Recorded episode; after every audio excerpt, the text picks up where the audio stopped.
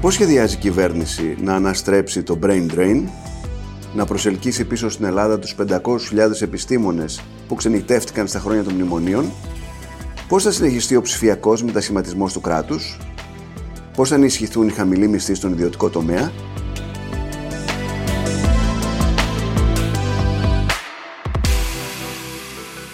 Ακούτε το ράδιο Κάπα, το εβδομαδιαίο podcast καθημερινής. Είμαι ο Νότης Παπαδόπουλος και συζητάω σήμερα με τον Υπουργό Επικρατείας Άκης Σκέρτσο. Κύριε Σκέρτσο, καλώς ήρθατε στο Ράδιο Κάπα. Καλώς σας βρήκα. Ευχαριστώ πολύ για την πρόσκληση. Α ξεκινήσω λίγο για τα, ε, με τα εκλογικά, γιατί είδα αυτό το εξώφυλλο του Economist που κυκλοφορεί, που έχει την, ε, την σημαία, την ημισέλνο με το πρόσωπο του Ερντογάν και λέει ότι προσοχή ε, μπορεί να πάμε σε δικτατορία στην Τουρκία. Ε, ένα κείμενο που προειδοποιεί ότι ο κ. Ερντογάν μπορεί να κάνει πολύ επικίνδυνα πράγματα προεκλογικά ε, τόσο προς την Ελλάδα όπως και στη Συρία. Ε, βλέπετε κινδύνους με τις παράλληλες εκλογές που έχουμε το επόμενο διάστημα στην Ελλάδα και στην Τουρκία; Νομίζω ότι ο Πρωθυπουργός έχει κάνει την καλύτερη δυνατή προσπάθεια για να διεθνοποιήσει το πρόβλημα που έχουμε με τους γειτονές μας και να χτυπήσει ένα καμπανάκι κινδύνου ότι όντως εδώ μιλάμε για μια αναθεωρητική δύναμη. Και είδαμε τα αποτελέσματα αντίστοιχων ε, ε, πολιτικών προσπαθειών ε, όπως έχουν συμβεί στην Ρωσία και την Ουκρανία από τον Πούτιν με την εισβολή στην Ουκρανία και τι κινδύνους επιφυλάσσει αυτό απέναντι σε δημοκρατίες. Συνεπώς ορθώς επισημαίνει τους κινδύνους ο Economist. Είναι κάτι που και εμείς έχουμε πολλές φορές επισημάνει. Ο Πρωθυπουργός το έκανε στην, με το πιο εμφατικό τρόπο στην ομιλία του στο Κογκρέσο στις ΗΠΑ πέρυσι. Και νομίζω ότι πρέπει όλοι να είμαστε σε επαγρύπνηση, χωρίς αυτό να σημαίνει ότι πρέπει να βρισκόμαστε σε μια κατάσταση πανικού. Η Ελλάδα έχει θωρακίσει τα σύνορά της, την αμυνά της, ε, έχουμε δημιουργήσει συμμαχίες, ε, έχουμε ταυτόχρονα τονίσει ε, με κάθε τρόπο ότι εμείς δεν θέλουμε να έχουμε μια επιθετική πολιτική ή ρητορική, θέλουμε να τα βρούμε με τους γειτονές μας και σε αυτή την κατεύθυνση θα συνεχίσουμε. Βλέπω ότι η αξιωματική αντιπολίτευση επικεντρώνεται ουσιαστικά στις υποκλοπές στην προεκλογική αυτή περίοδο. Εσείς πηγαίνοντας για τις εκλογές, ποια θα είναι το, το κύριο θέμα της προεκλογικής σας καμπάνιας; Καταρχάς να πούμε ξανά για άλλη μια φορά ότι οι υποκλοπές όντως είναι ένα σοβαρό πρόβλημα. Ε, είναι κάτι ε, από το οποίο δεν κρυφτήκαμε η κυβέρνηση η ίδια, ο Πρωθυπουργός ο ίδιος βγήκε και μίλησε για το πρόβλημα αυτό, αναγνώρισε τα λάθη, κάναμε διορθωτικές κινήσεις, δημιουργήσαμε ένα νέο πλαίσιο, υπήρξαν παρετήσεις, έγινε αντικατάσταση της ηγεσίας της ΕΕΠ. Ταυτόχρονα όμως τραβήξαμε και μια κόκκινη γραμμή και είπαμε ότι αυτό δεν μπορεί να είναι ένα θέμα το οποίο θα μονοπολεί εσαί το δημόσιο διάλογο, Ταυτόχρονα ε, δεν θα μπορεί να είναι ένα θέμα το οποίο θα θέσει σε κίνδυνο σε μια πάρα πολύ ευαίσθητη περίοδο, με όλους αυτούς τους κινδύνους που περιγράψαμε μόλις πριν λίγο, την ε, εθνική ασφάλεια. Η αντιπολίτευση παίζει με αυτό το θέμα, πολύ επιπόλαια, πολύ ανεύθυνα. Εμείς δεν την ακολουθούμε σε αυτό το δρόμο. Εμείς συνεχίζουμε να κάνουμε τη δουλειά μας και η δουλειά μας είναι να αλλάξουμε την Ελλάδα και να την κάνουμε μια πραγματικά ευρωπαϊκή κανονική χώρα. Η Ελλάδα έχει μείνει πολύ πίσω για πολλά χρόνια, άφησε πίσω πολλές διαρθρωτικές ε, που καθυστέρησαν αδικαιολόγητα και αυτή η κυβέρνηση έχει μία και μόνο εντολή, μία και μόνο αποστολή να διορθώσει με άξονα και οδηγό την κοινή λογική και όλες τις καλές πρακτικές και όλα αυτά που βλέπουμε όταν επισκεπτόμαστε τις ευρωπαϊκές χώρες και λέμε τι καλά που θα ήταν να είναι και στην Ελλάδα έτσι τα πράγματα, θέλουμε να κάνουμε την Ελλάδα μια ευρωπαϊκή χώρα. Αυτός είναι ο στόχος μας. Ε, πάνω σε αυτό θα χτίσουμε και το θετικό αφήγημά μας για την επόμενη θητεία, η κυβέρνηση βρίσκεται στα μισά. Έχουμε πετύχει πολλά σε πολύ αντίξωες συνθήκες, με κρίσεις διεθνείς, ιστορικά πρωτοφανείς που καμία κυβέρνηση της μεταπολίτευσης δεν κλήθηκε να αντιμετωπίσει. Τα καταφέραμε. Γνωρίζουμε πάρα πολύ καλά τις δυσκολίες που αντιμετωπίζει κάθε νοικοκυριό, κάθε Έλληνα και Ελληνίδα σήμερα. Γνωρίζουμε πόσο επώδυνη είναι όλη αυτή η ιστορία του πληθωρισμού, των ακριβών τιμών για το νοικοκυριό, ροκανίζει τα εισοδήματα, αλλά ταυτόχρονα κάναμε αυτό το οποίο έπρεπε. Δηλαδή, δημιουργήσαμε τις συνθήκες για να έχουμε μια δυναμική, πολύ δυναμική ανάκαμψη της οικονομίας, με διπλάσιο ρυθμό από την υπόλοιπη Ευρώπη. Θυμίζω ότι την περίοδο 15-19 είχαμε την ακριβώς αντίστροφη κατάσταση. Είχαμε δηλαδή έναν θετικό διεθνή οικονομικό κύκλο και η Ελλάδα, δυστυχώς, λόγω των αλλοπρόσαλων πολιτικών που ακολουθήθηκαν τότε, κρατούσε ομπρέλα και είχε υποτριπλάσιο ρυθμό ανάπτυξης της οικονομίας από αυτό που είχε η υπόλοιπη Ευρώπη. Εδώ τα πράγματα έχουν αντιστραφεί. σε πολύ αντίξωες συνθήκες. Η διεθνής οικονομία αναπτύσσεται με χαμηλότερους ρυθμούς από ό,τι αναπτύσσεται η Ελλάδα. Η Ελλάδα έχει, επαναλαμβάνω, διπλάσιο ρυθμό ανάπτυξης και αυτό μας επιτρέπει να ασκούμε μια πολιτική η οποία είναι κοινωνικά ευαίσθητη και υπεύθυνη και δημιουργεί όλα εκείνα τα απαραίτητα αναχώματα ώστε να στηρίζουμε τους πιο ευάλωτους να μπορούν να ανταπεξέλθουν στις πιέσεις που δημιουργεί αυτή τη στιγμή και η ενεργειακή κρίση και ο πληθωρισμός. Έτσι θα συνεχίσουμε χωρίς να πίνουμε πίσω καθόλου τις προσπάθειες για, για αυτό το μετασχηματισμό του κράτους, της οικονομίας, της κοινωνίας. Τα θέματα της ακρίβειας και τα οικονομικά θέματα έχουν συζητηθεί εκτενώς ε, άκουσα και τον Πρωθυπουργό στον Ταβός να λέει ότι εμείς μπορούμε να κάνουμε και την έκπληξη του χρόνου η Ελλάδα, να είναι και πάνω από 2% η ανάπτυξη. Υπάρχουν όμως και άλλα θέματα, τεράστια θέματα, τα οποία δυστυχώς στην Ελλάδα ε, ελάχιστα συζητιούνται. Ε, Παραδείγματος χάρη, το λεγόμενο brain drain. 500.000 επιστήμονες έφυγαν τα χρόνια του μνημονίου στο εξωτερικό ε, και σιγά σιγά ρίχνουν ε, ρίζες εκεί και δεν λένε με τίποτα να γυρίσουν γιατί δεν βλέπουν ευκαιρίες να υπάρχουν στην Ελλάδα. Τι θα κάνετε γι' αυτό; Είναι ένα θέμα που μας απασχολεί πάρα πολύ. Η Ελλάδα ήταν και εξακολουθεί σε κάποιο βαθμό να είναι μια αφιλόξενη χώρα για τους νέους. Αυτό πρέπει να το λέμε πρώτα από όλους εμείς. Ε, όσοι ασχολούνται με την πολιτική, με τα δημόσια πράγματα, με τη χάραξη πολιτικών, πρέπει να αναγνωρίζουμε ότι υπάρχει μια ανισοκατανομή στις ευκαιρίες που δίνει το ελληνικό κράτος διαχρονικά προς τους νέους. Ε, ο λόγος που φύγανε οι νέοι προφανώς, τα προηγούμενα χρόνια προφανώς ήταν η κρίση, η οικονομική κρίση, αλλά δεν ήταν μόνο αυτή. Είναι ένα γενικότερο κλίμα που περνάει προς την νεολαία ότι είμαστε μια χώρα που δεν υπάρχει αξιοκρατία, που δεν υπάρχουν ευκαιρίες για τους νέους, που δεν υπάρχουν ε, τα ίδια δικαιώματα για όλες τις ε, ομάδες του πληθυσμού. Άρα όλα αυτά είναι ζητήματα που μας απασχολούν και που αποτελούν πυρήνα της πολιτικής μας. Και μπορεί κάποιοι να διεκδικούν το μονοπόλιο της ευαισθησίας ή της εγκύτητας με τους νέους, αλλά στην πράξη και θα σας δώσω πολλά παραδείγματα σε αυτό. Οι πολιτικές οι δικές μας υποστηρίζουν στην πράξη αυτήν την μεταφορά πόρων και ευκαιριών προς τους νέους. Όλη η δουλειά που γίνεται στο εκπαιδευτικό μας σύστημα, ώστε η δημόσια παιδεία, το δημόσιο σχολείο, το δημόσιο πανεπιστήμιο να γίνει πιο ποιοτικό, να γίνει πιο εξωστρεφές, πιο παραγωγικό, να ανοιχτεί στις ε, συνεργασίες με ξένα πανεπιστήμια.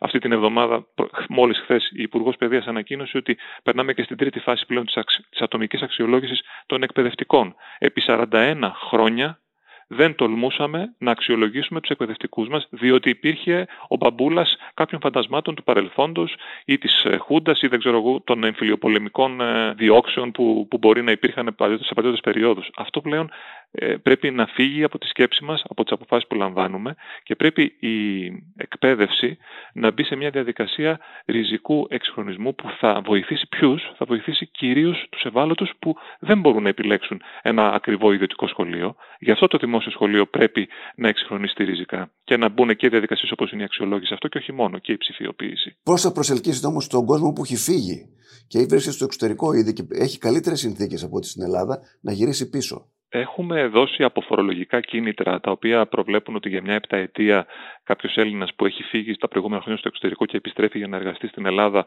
θα έχει την ε, μισή φορολογική επιβάρυνση. Ισχύει αυτό αυτή τη στιγμή, ισχύει; Ισχύει, βεβαίως. Ισχύει και ήδη το έχουν ναι. αξιοποιήσει τουλάχιστον 1.500 συμπολίτες μας. Αλλά όχι μόνο αυτό. Έχουμε, κάνει, έχουμε εφαρμόσει πολιτικές που υποστηρίζουν την ε, ε, ένταξη στην αγορά εργασίας όσων νέων βγαίνουν από το πανεπιστήμιο και δεν έχουν εμπειρία. Ένα πρόβλημα που έχουμε καταγράψει είναι ότι οι επιχειρήσεις διστάζουν να προσλάβουν κάποιον νέο που δεν έχει εργασιακή εμπειρία. Αυτό όμως καθυστερεί ουσιαστικά την ένταξη των νέων στην αγορά εργασίας. Με την πολιτική του πρώτου ενσύμου, που επιδοτούμε για έξι μήνες και τον εργοδότη και τον εργαζόμενο, δίνουμε δηλαδή ένα κίνητρο, ενθαρρύνουμε τον εργοδότη να κάνει αυτή την κίνηση, έχουμε δει πολύ σημαντικά αποτελέσματα. Πολύ σημαντική μεταρρύθμιση, που ουσιαστικά είναι μια ε, ψήφος εμπιστοσύνης ε, προς το ασφαλιστικό μας ε, σύστημα και αποκατάσταση αυτής της χαμένης εμπιστοσύνης ότι δεν θα πάρουμε ποτέ συντάξεις, είναι το κεφαλοποιητικό σύστημα το οποίο έχουμε ψηφίσει και εφαρμόζουμε από πέρυσι με σημαντικά αποτελέσματα, ειδικά για τους νέους εργαζόμενους που μπαίνουν στην αγορά εργασίας τώρα έως 35 ετών. Αυτό σημαίνει ότι οι εισφορές που βάζω για, το επικουρικό μου, για την σύνταξη που θα πάρω, επιστρέφουν σε μένα. Δηλαδή πέρα από το αναδιανεμητικό κομμάτι πλέον υπάρχει και ένας πυλώνας εισφορών που χτίζουν τη δική μου σύνταξη. Είναι μια τεράστια μεταρρύθμιση που αφορά τους νέους. Προφανώς δεν είναι άμεσης απόδοσης, με την έννοια ότι θα δουν τα αποτελέσματα όταν ολοκληρώσουν τον επαγγελματικό τους βίο. Όμως ήταν μια αλλαγή που είναι επαναστατική για τα δικά μας δεδομένα, αυτονόητη εδώ και πολλές δεκαετίες σε άλλες ευρωπαϊκές χώρες. Δεν είναι όμως μόνο αυτό. Αυτά τα οποία χρειάζονται οι νέοι άνθρωποι για να επιλέξουν τη χώρα μας είναι πολιτικές που θα υποστηρίζουν το νέο ζευγάρι, τη νέα οικογένεια να δημιουργήσει σπίτια, οικογένεια στην Ελλάδα, ναι. δηλαδή να υπάρχει ένα δίκτυο υποστήριξης των νέων γονιών που πρέπει να δουλεύουν για τη φύλαξη των παιδιών.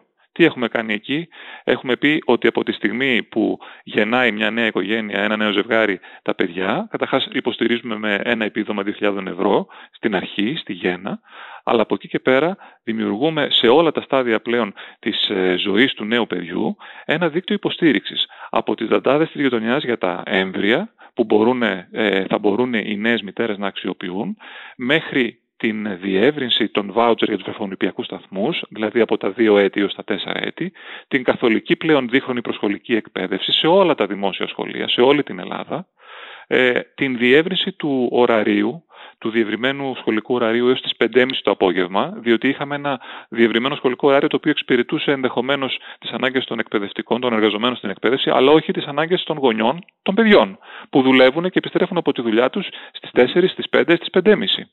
Όλα αυτά είναι πολιτικές που συντείνουν στο να υποστηρίξουν τους νέους ανθρώπους να δουλέψουν, να ενταχθούν στην αγορά εργασίας, διότι έχουμε και ένα μεγάλο πρόβλημα και μια υστέρηση των γυναικών στην ε, απασχόληση στην ε, ελληνική αγορά εργασίας. Άρα δίνουμε εργαλεία έτσι οι γυναίκες να εργαστούν και ταυτόχρονα να ξέρουν ότι έχουν το κράτος δίπλα τους για να υποστηρίξει κάθε τους βήμα στην εξισορρόπηση της εργασιακής ζωής με την οικογενειακή ζωή.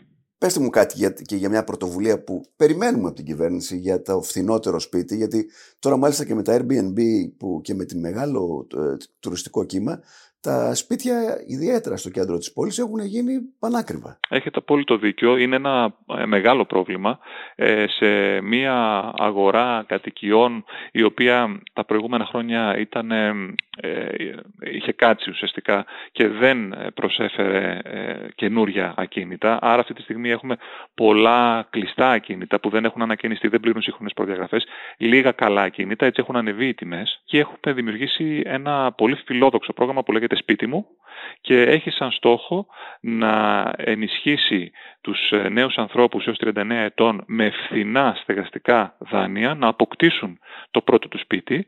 Έχει κάποια ιδιαίτερα χαρακτηριστικά ουσιαστικά αφορά σε αγορά κατοικίας άνω των 15 ετών, γιατί θέλουμε να ανοίξουμε τα παλιά σπίτια που σήμερα δεν αξιοποιούνται. Έτσι, με αυτόν τον τρόπο, με την αύξηση των διαθέσιμων σπιτιών, θα πέσουν και οι τιμές και ταυτόχρονα δίνουμε τη δυνατότητα σε έναν ε, νέο ή σε ένα νέο ζευγάρι να αποκτήσει με λιγότερα χρήματα από αυτά που θα δίνει για το ενίκιο το δικό του σπίτι.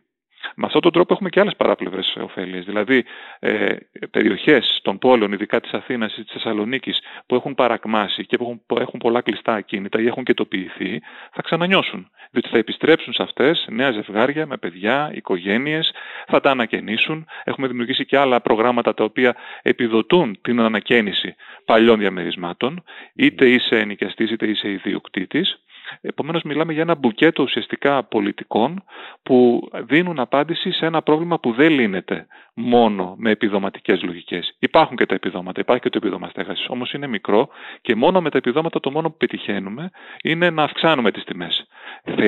Χρειάζεται εδώ μια άλλη πολιτική. Όπως επίσης κάνουμε και κάτι ακόμα που για μένα είναι πάρα πολύ σημαντικό, λίγο πιο μέσω μακροπρόθεσμης απόδοσης, αλλά εξίσου σημαντικό. Είναι η λεγόμενη κοινωνική αντιπαροχή, δηλαδή η αξιοποίηση ακινήτων του δημοσίου, είτε μιλάμε για οικόπεδα, είτε μιλάμε για κτίρια, όπου τα διαθέτουμε χωρίς να παραχωρούμε την κυριότητά τους σε κατασκευαστικές εταιρείες ή σε developers, να φτιάξουν σύγχρονα συγκροτήματα κατοικιών και ένα σημαντικό ποσοστό αυτών των νέων κατοικιών να διατίθεται όπως συμβαίνει σε πολλές άλλες ευρωπαϊκές χώρες με χαμηλό ρυθμιζόμενο ενίκιο για νέους ανθρώπους, για όσους έχουν πληρούν συγκεκριμένες προδιαγραφές εισοδηματικά. Άρα μπορεί να χτίσετε και σπίτια. Υπάρχει δηλαδή κάποιο, Βεβαίως, κάποιο, αλλά σχέδιο, κάποιο αλλά όχι με την λογική του πρώην οργανισμού εργατικής κατοικίας ναι. που έφτιαχνε γκέτο ουσιαστικά. Ναι. Εμείς θέλουμε να ε, ενθαρρύνουμε τις ε, μικτές χρήσεις μέσα στα αστικά κέντρα, να αξιοποιήσουμε ακίνητα και του δημοσίου ακόμα που σήμερα είναι κλειστά, Βλέπουμε πολλά, πολλές μεγάλες ε, πολυκατοικίες κτίρια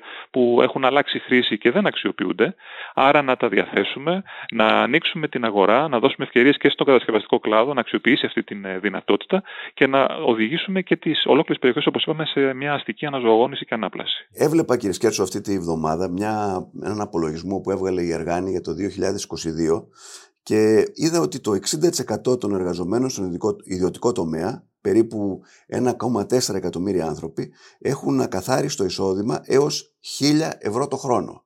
Δηλαδή κάτω από 800 ας πούμε καθαρό. Και καταλαβαίνετε ότι με αυτά τα λεφτά δεν μπορεί κανένας ούτε να ζήσει αξιοπρεπώς, ε, ούτε να πληρώσει νίκη, ε, ούτε να κάνει δική του οικογένεια. Και επειδή άκουσα τον Πρωθυπουργό να λέει ότι η νέα προτεραιότητα στην, στην επόμενη τετραετία, εφόσον εκλεγεί η Νέα Δημοκρατία, ε, θα είναι καλύτερη μισθή, πέστε μου αυτό πώς μπορεί να επιτευχθεί; Καταρχάς, έχετε απόλυτο δίκιο ότι η μισθή στην Ελλάδα είναι χαμηλή. Όμως η έκθεση της Εργάνης, πέρα από το ότι αναδεικνύει όντως την κατανομή των μισθών και των εισοδημάτων στην αγορά εργασίας, δείχνει και κάτι ακόμα κάνει μία σύγκριση της κατάστασης των μισθών ε, το 2019 με το 2022.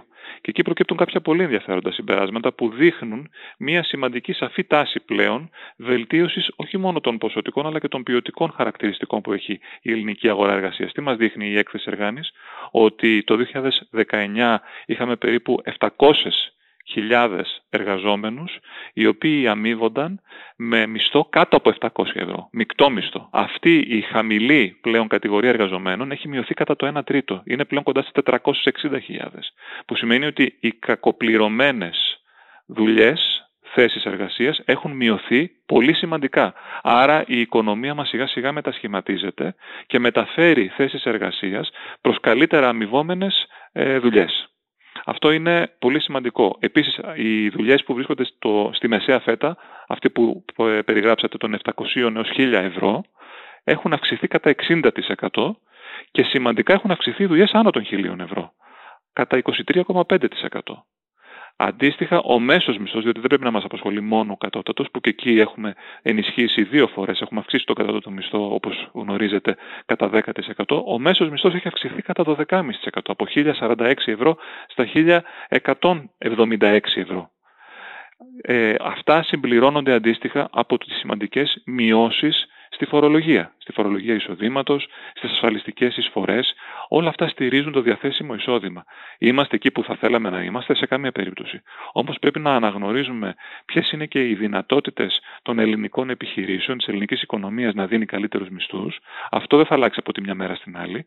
Θέλουμε μια πιο ανοιχτή, πιο διεθνοποιημένη, πιο δυναμική οικονομία, με επιχειρήσεις οι οποίες μπορούν να δίνουν καλύτερους μισθούς. Αυτό πώς θα το κάνετε, αυτό που το είπατε μόλις τώρα. Πιστέψτε με, έχοντας περάσει από το κόσμο των επιχειρήσεων, δεν υπάρχει κάποια καλή επιχείρηση η οποία να θέλει να αμείβει τους εργαζόμενούς της με χαμηλούς μισθούς. Ναι, φαντάζομαι όμως προτιμά να τους αμείβει χαμηλότερα παρά ψηλότερα. Αυτό λέω. Πώς θα την πείσετε; Οι πετυχημένες επιχειρήσεις είναι οι επιχειρήσεις οι οποίες έχουν και ικανοποιημένους εργαζόμενους. Η χαμηλή μισθή είναι μια αναγκαιότητα η οποία προκύπτει από το πολύ μικρό μέγεθος και την επισφάλεια μέσα στην οποία λειτουργούν οι επιχειρήσεις. Άρα είναι μια σύνθετη άσκηση. Οι επιχειρήσεις πρέπει να λειτουργούν σε ένα περιβάλλον νομικής ασφάλειας με ναι. απλούς κανόνες που δεν τις ταλαιπωρούν, που δεν υπάρχει γραφειοκρατία, δεν υπάρχει υπερφορολόγηση. Υπάρχει τρόπος να πιέσει το κράτος έτσι ώστε οι ιδιωτικές επιχειρήσεις να βοηθήσουν με τους μισθούς των ανθρώπων. το Μα το κάνουμε ήδη. Ναι. Με την φορολογική πολιτική που έχουμε ακολουθήσει, συνολικά με την οικονομική μας πολιτική, με την άρση των εμποδίων, τη γραφειοκρατία, με την ψηφιοποίηση, βλέπουμε ότι υπάρχει μια πολύ σημαντική αύξηση των ιδιωτικών επενδύσεων, των ίδιων των επιχειρήσεων. Αυτό από μόνο του δημιουργεί έναν θετικό ενάρετο οικονομικό κύκλο, δημιουργεί νέες θέσεις εργασίας, αυξάνει τα εισοδήματα, αυξάνει την κατανάλωση. Αυτό τα χρήματα επιστρέφουν στην αγορά. Αυτό είναι και το αποτέλεσμα αυτής της οικονομικής πολιτικής που έχουμε υιοθετήσει τα τελευταία χρόνια, που είπαμε ότι εμείς θα βάλουμε ένα τέρμα στην υπερφορά φορολόγηση και με αυτόν τον τρόπο θα δώσουμε ένα boost στην οικονομία. Αποδείχθηκε στην πράξη ότι έχει φέρει αποτελέσματα αυτό. Η οικονομία πάει πολύ καλύτερα όπως είπαμε πριν. Έχει διπλάσιο ρυθμό ανάπτυξης. Ταυτόχρονα αυτό φέρνει και άλλα με μακροοικονομικά θετικά αποτελέσματα. Το δημόσιο χρέος της χώρας έχει πέσει κατά 35% τα τελευταία δύο χρόνια. Ε, και λόγω του πληθωρισμού, φαντάζομαι. Είναι ένα μικρό μέρος ο πληθωρισμός. Είναι κυρίως λόγω της ανάπτυξης. Διότι ποτέ στο παρελθόν, τα τελευταία 10-12 χρόνια, δεν ασχοληθήκαμε σοβαρά με τον παρονομαστή. Ασχολούμασταν μόνο με τον αριθμητή που είναι το χρέος. Ο παρονομαστής όμως, που είναι το ΑΕΠ, είναι εκεί που πρέπει να εστιάσουμε τις προσπάθειές μας με πολιτικές που θα ενθαρρύνουν τις επενδύσεις. Δεν θέλουμε δηλαδή μια κυβέρνηση όπως ήταν ο ΣΥΡΙΖΑ, που ήταν φοβική έως εχθρική στην επιχειρηματικότητα, δημιουργώντας χιλιάδες εμπόδια προκειμένου να ικανοποιήσουν κάποιες ιδεολειψίες τους. Εμείς πιστεύουμε αυθεντικά στην ιδιωτική πρωτοβουλία, στην ευημερία που δημιουργεί ο, ο πλούτος ε, και οι ιδέες, η δημιουργικότητα που φέρνει η επιχειρηματικότητα, φυσικά όμως με κανόνες αυστηρούς, με ελέγχους, εκεί που πρέπει, όπως πρέπει, από ένα κράτος που είναι και έξυπνο και αποτελεσματικό. Μιλήσατε για τον ψηφιακό μετασχηματισμό της οικονομίας και του κράτους και βέβαια ε, δεν μπορεί κανένας να, να μην παραδεχτεί ότι εδώ γίνανε τα τελευταία χρόνια άλματα. Και πρέπει να γίνουν ακόμα περισσότερα. Βέβαια. Ωστόσο υπάρχουν ακόμα κομμάτια της κρατικής μηχανής που εξακολουθούν να κινούνται με ρυθμούς χελώνας. Ενώ, εντύπωση μου κάνει εμένα, ότι ε, θα πάρουμε και άλλους δημόσιους υπαλλήλους. Οι προσλήψεις έχουν και 4-5 χιλιάδες ε, νέες θέσεις δημοσίων υπαλλήλων. Θα περίμενα να υπάρχει εκεί ε, μια μεταφορά πόρων ανθρωπίνου δυναμικού από κομμάτια του δημοσίου τα οποία τρέχουν ψηφιακά σε κομμάτια τα οποία ε, δεν έχουν αυτό το ψηφιακό μετασχηματισμό. Δεν είναι τόσο άσπρο μαύρο σε αυτό το πεδίο ε, η εικόνα.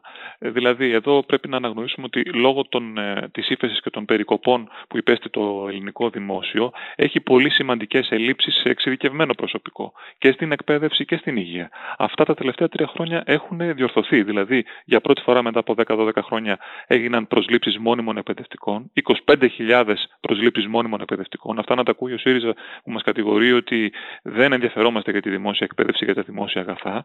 Από εμάς γίνανε αυτές οι προσλήψεις. Αντίστοιχα, υγειονομικό προσωπικό, όπου έγιναν προσλήψεις και γιατρών αλλά κυρίως νοσηλευτών. Έχουμε 18.000 προσλήψεις μόνιμου και έκτακτου προσωπικού στο σύστημα υγείας.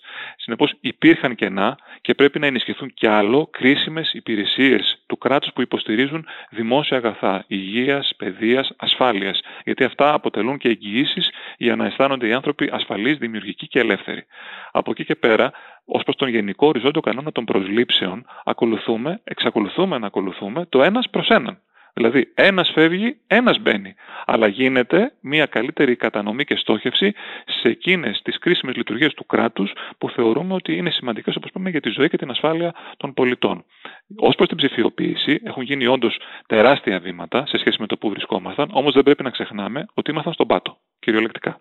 Mm. Και έχουμε ακόμα πολύ μεγάλο δρόμο και απόσταση να καλύψουμε για να φτάσουμε τις υπόλοιπες ευρωπαϊκές χώρες ως προς τις ταχύτητες που πρέπει να έχουμε και την πρόσβαση που πρέπει να έχει κάθε κάτοικος της χώρας μας, όπου και να ζει, σε γρήγορο και φθηνό ίντερνετ. Και αυτά είναι δρομολογημένα πλέον έργα με εξασφαλισμένους πόρους. Έως το 2027 θα έχουμε φτάσει ουσιαστικά το ευρωπαϊκό επίπεδο ως προς τα ψηφιακά μας δίκτυα και τις ταχύτητες και την πρόσβαση στο διαδίκτυο. Ε, είναι σημαντικό όμως να πούμε ότι το 2019, το 2018 είχαμε μόλις 8 εκατομμύρια ψηφιακές συναλλαγές των πολιτών και των επιχειρήσεων με το ελληνικό δημόσιο και το 2022 έκλεισε με 1,2 δισεκατομμύρια ναι. συναλλαγές. Όντως έχει γίνει ένα άλμα, είναι πάρα πολύ θετικό το ότι έγιναν παρεμβάσεις κέρυες με την ανάληψη των καθηκόντων μας στη διακυβέρνηση της ε, ψηφιακής πολιτικής. Δημιουργήσαμε αυτό το αυτοτελέ Υπουργείο που μάζεψε όλους τους οργανισμούς του δημοσίου που ασχολούνταν με την ψηφιοποίηση, διότι μέχρι τότε δούλευαν σε σιλό με αποτέλεσμα να μην συνεργάζεται κανείς με κανέναν και να μην υπάρχουν αυτές οι διαλειτουργικότητες που είναι αναγκαίες για να δώσουμε αυτές τις ψηφιακές υπηρεσίες. Αυτά είναι πλέον προβλήματα που αντιμετωπίστηκαν και λύθηκαν και μπορούμε να κάνουμε τα άλματα που είπατε. Πολύ σημαντικό είναι αυτό το οποίο έγινε στον ΕΦΚΑ. Στον ΕΦΚΑ θεωρώ ότι αποδώσαμε δικαιοσύνη και αξιοπρέπεια. Ήταν ντροπή αυτό το οποίο υπήρχε. Ήταν ντροπή. Ήταν, ναι. ήταν, νομίζω, πραγματικά μια από τις μεγάλες ντροπές του ελληνικού κράτους. Να κρατάει ομήρους ανθρώπους που έχουν πληρώσει τις εισφορές τους, που έχουν δουλέψει και μοχθήσει ε, για όλη τους την ε, καριέρα στο, στον ιδιωτικό στο δημόσιο τομέα και να μην μπαίνουν τη σύνταξή τους. Αυτό πλέον έχει λυθεί. Οι κύριε συντάξεις βγαίνουν σε δύο μήνες, αξίζουν συγχαρητήρια στην ηγεσία του Υπουργείου Εργασίας και Κοινωνικών Ασφαλίσεων και πρέπει πλέον να ασχοληθούμε και με τις επικουρικές συντάξεις, γιατί και εκεί υπάρχει μια καθυστέρηση. Όλα αυτά όμως είναι πλέον και εκτιμένα και το ποτάμι δεν γυρίζει πίσω και αυτή είναι νομίζω και η ερώτηση, το, το δίλημα στο οποίο θα πρέπει να τοποθετηθούμε όλοι πηγαίνοντας προς τις κάλπες. Θα πάμε μπροστά, θα συνεχίσουμε να πηγαίνουμε μπροστά; Ή θα πάμε πίσω δέσμοι διαφόρων ιδεολειψιών που δεν ήθελαν για παράδειγμα και δεν ψήφισαν τις αλλαγές που κάναμε στον ΕΦΚΑ για να μπορεί να κάνει όλες αυτές τις παρεμβάσεις και να εξαλείψει αυτό το ντροπιαστικό στόκ των εκκρεμών συντάξεων. Είσαστε από τους πρωταγωνιστές του λεγόμενου επιτελικού κράτους. Θεωρείτε ότι ήταν επιτυχής, επιτυχής αυτή η καινοτομία, ο συντονισμός των Υπουργείων στο Μαξίμου, γιατί έχω ακούσει και κριτικές το ότι θα έπρεπε κάποιες αρμοδιότητες να φύγουν από το Πρωθυπουργικό Γραφείο και να πάνε στα Υπουργεία. Ε, δεν μιλάω ως πρωταγωνιστής, μιλάω ως πολίτης, ε, διότι πιστεύω ότι αυτό που κάνουμε είναι σημαντικό και όχι εμείς οι ίδιοι. Ήταν μια θεσμική τομή ιστορικών διαστάσεων. Γιατί; Διότι το ελληνικό δημόσιο και η ελληνική διοίκηση πάσχει από την έλλειψη θεσμικής συνέχειας. Δηλαδή, φεύγει ένας καλός υπουργός, δεν μιλάω για τις κακές περιπτώσεις, μιλάω για τις καλές περιπτώσεις, μια καλή κυβέρνηση, ένας καλός πρωθυπουργός, έρχεται ένας επόμενος και δεν έχουμε μια δημόσια διοίκηση η οποία να πατάει σε γερές ράγες και να μπορεί να συνεχίσει να κρατάει τη χώρα πάνω, δεμένη σε εθνικές προτεραιότητες. Αυτό επομένως το τεράστιο θεσμικό έλλειμμα θεραπεύεται με την δομή του επιτελικού κράτους και επαναλαμβάνω δεν είναι θέμα προσώπων. Είναι ζήτημα θεσμικής συνέχειας και συνέπειας πάνω σε εθνικές προτεραιότητες και αποδείξαμε με τη δουλειά που κάναμε στο Ταμείο Ανάκαμψης για παράδειγμα. Η χώρα αυτή τη στιγμή χάρη στην επιτελική σύνταξη ενός πολύ φιλόδοξου ε, σχεδίου για, την, για τους πόρους που διατέθηκαν από την Ευρωπαϊκή Ένωση για την ε, ανάκαμψη της ε, ελληνικής και ευρωπαϊκής οικονομίας, έχουμε αυτή τη στιγμή ως χώρα το υψηλότερο μερίδιο στην Ευρωπαϊκή Ένωση ως προς το ΑΕΠ μας σε ε, δημόσιες επενδύσεις. Mm. Συνδυαστικά, Ταμείο Ανάκαμψης, νέο ΕΣΠΑ και ε, πρόγραμμα αγροτικής ανάπτυξης. Περίπου 80 δισεκατομμύρια ευρώ θα συμβάλλουν στο να ανοικοδομήσουμε και να βοηθήσουμε, να συμβάλλουμε όλοι στην, στο μετασχηματισμό του κράτους και της οικονομίας. Αυτό είναι επιτυχία του λεγόμενου επιτελικού κράτους. Αντίστοιχα, ο τρόπος με τον οποίο διαχειριστήκαμε την πανδημία ή τις φυσικές καταστροφές, ε, η δημιουργία της δομής του μηχανισμού κρατικής αρρωγής, η κλιματική κρίση είναι εδώ και βλέπουμε ότι χρειάζονται όλο και πιο εντατικές προσπάθειες για να δίνονται γρήγορα αποζημιώσεις απέναντι στα θύματα των φυσικών καταστροφών. Αυτό είναι ένα επίτευγμα του επιτελικού κράτους. Το σχέδιο για την ε, Βόρεια Έδεια, για την ανασυγκρότησή της, η ανάθεση που κάναμε στον Σταύρο Μπένο και στην ομάδα του με τη συνεργασία του, του Χρήστου Τριαντόπουλου. Μας το παρέδωσαν πριν από λίγες μέρες. Είναι ένα φιλόδοξο σχέδιο πλέον ανασυγκρότησης μιας περιοχής που υπέστη μια τεράστια φυσική καταστροφή που θα μπορούσε να οδηγήσει και σε μια κοινωνική και οικονομική καταστροφή που τελικά δεν συνέβη, διότι πέσαμε από πάνω, δώσαμε όλες τις αναγκαίες αποζημιώσεις γρήγορα, έγιναν έργα άμεση αποκατάστασης ώστε να μην κινδυνεύουν από μετέπειτα συνέπειες τη φυσικής καταστροφής και τώρα πλέον έχουν στα χέρια τους και ένα φιλόδοξο αναπτυξιακό σχέδιο 390 εκατομμύριων ευρώ με εξασφαλισμένους πόρους που θα τους οδηγήσουν στην επόμενη μέρα. Ο ρόλος επομένως του επιτελικού κράτους είναι αυτός. Είναι ένας ρόλος ενδυνάμωσης της θεσμικής λειτουργίας του κράτους, της θεσμικής μνήμης. Έχουμε πλέον ετήσια σχέδια δράσης της κυβέρνησης και του κάθε Υπουργείου ξεχωριστά. Γνωρίζουμε από τον προηγούμενο χρόνο τι πρέπει να κάνει ο κάθε Υπουργός και το κάθε Υπουργείο τον επόμενο χρόνο. Αναρτώνται στο διαδίκτυο, μπορεί κάθε πολίτης, μπορούν οι δημοσιογράφοι να μπαίνουν, να ελέγχουν, να γνωρίζουν, να ρωτούν, να μας πιέζουν όπου υπάρχουν καθυστερήσεις, να υπάρχει λογοδοσία.